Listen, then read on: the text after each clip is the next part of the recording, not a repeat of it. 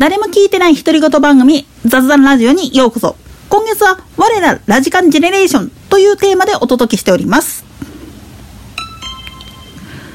在阪の FM 局および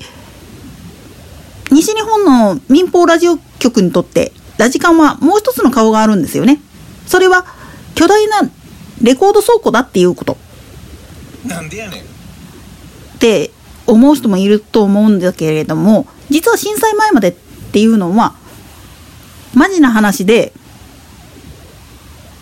西日本エリアのみならずほぼ全国のラジオ局にとって貴重な音源ライブラリーを持っているラジオ局として名前を馳せたんですよね。今でもひょっとしたら本当に NHK の浜松ライブラリーっつって静岡県浜松市にあるレコードとかの貴重な音源の倉庫っていうのがあってそこともうほぼ1、2を争ってるって言ってもおかしくないんですよね。もともと国際貿易港であった神戸の町っていうのは結構ジャズとか洋楽に対して造形の深い土地柄であったがために戦前までに輸入された洋楽のレコードっていうのを結構持ってる人が多かったんですよね。で戦後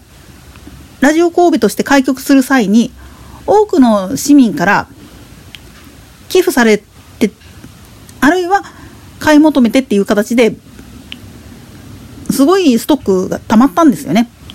特に洋楽に関してっていうのは本当に強くって今でも須磨の月見山の方やったっけかな確かレコード倉庫っていうのがあってそこにはもう本当に貴重な洋楽のジャケットがずらっと並んでるんですよね。でもその中には実は昭和初期とかに収録された貴重な邦楽のレコード版なんかもあるんですよね。まあこれ MBS の福島アナ聞きつけたら多分23日こもってそう。なんでやねん。いやそれくらい珍しいレコードなんかはもう置いてあるっていうかあったって言ってもおかしくないんですよね。さっきもちょっと触れたんですけどただあの阪神大震災の時にその貴重なレコードの一部が割れたりして損失してるんですよね。紛失してるっていうのももう廃棄処分せざるを得なかったっていうのもあるんですよね。それでもそのレコードの数っていうのが貴重なジャケットのものからもう音楽としてなんじゃこらっていうようなものまで揃ってるもんだからこれを武器に言ってみれば電力っていうのをやってたんですよね。ちなみに今でこそメールとかファックスでリアルタイムでっていう形でリクエスト番組っていうのをやってることが多いんだけれどもその音楽リクエスト番組っていうものの走りを作ったのは実はラジカンが最初っていうふうにも言われてるんです。特にそのリアルタイムでのリクエストにお答えするっていうスタイル。それを維持することができた最大の武器が月見山のレコード倉庫だったっていうふうにも言われてるわけなんですよね。今でこそデジタルにデジタル媒体に音源を落としてそれで音を流すっていう風なスタイルに切り替えてる放送局が多くてレコード室そのものがなくなっちゃってるところもあるんです。実際 ABC のスタジオにはもう今はレコード室っていうもんはないんだそうです。MBS もね実際レコード室とかっていうのは占領下に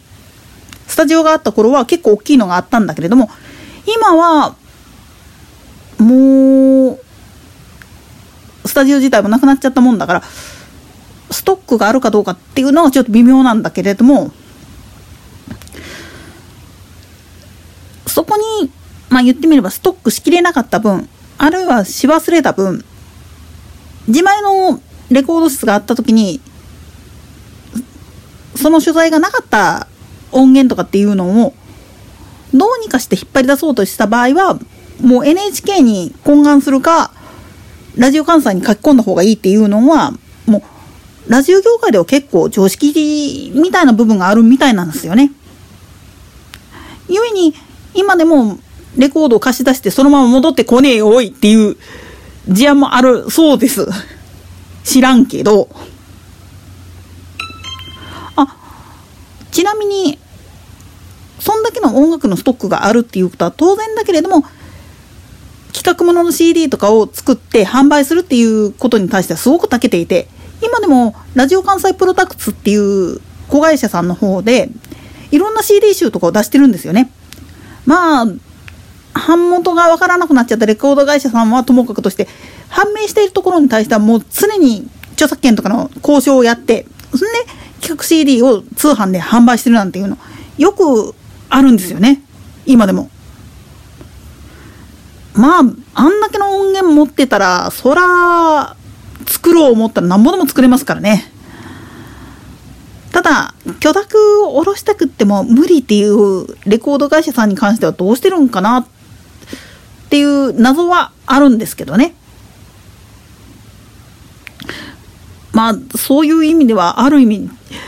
ジャスラック相手に喧嘩してても平気な放送局って言ってもおかしくないようなとこだったりもするんで、あともう一つは NHK ですら持ってない音源っていうのがあるともうラジオ関西に問い合わせするぐらいですからね。まあそれができるからこそあのラジオ番組アニソン特撮に特化しているあの皆さんご存知の青春ラジメニアっていう番組が維持できるとも言えるわけなんですよ。まあ、この番組の話については、ちょっと明日以降の更新で詳しくやりますが、まあ、そりゃ洋楽を取り扱ってる以上、洋画のサントラとかそんなんも結構多くストックしてんのはもう言うまでもないですわ。そやから、全国の放送局から貸してくれっていう音源を貸してくれっていうことで問い合わせが結構ひっきりなしに来たりするんだそうです。今でも。まあそれはそれですごいんだけれどもそれだったらあんたら Google プレイとか iTunes ストアとかから下ろすよなっていうツッコミはなしですよ。放送局ですから。プライドっていうのがありますからねといったところで今回はここまで。では次回の更新までごきげんよう。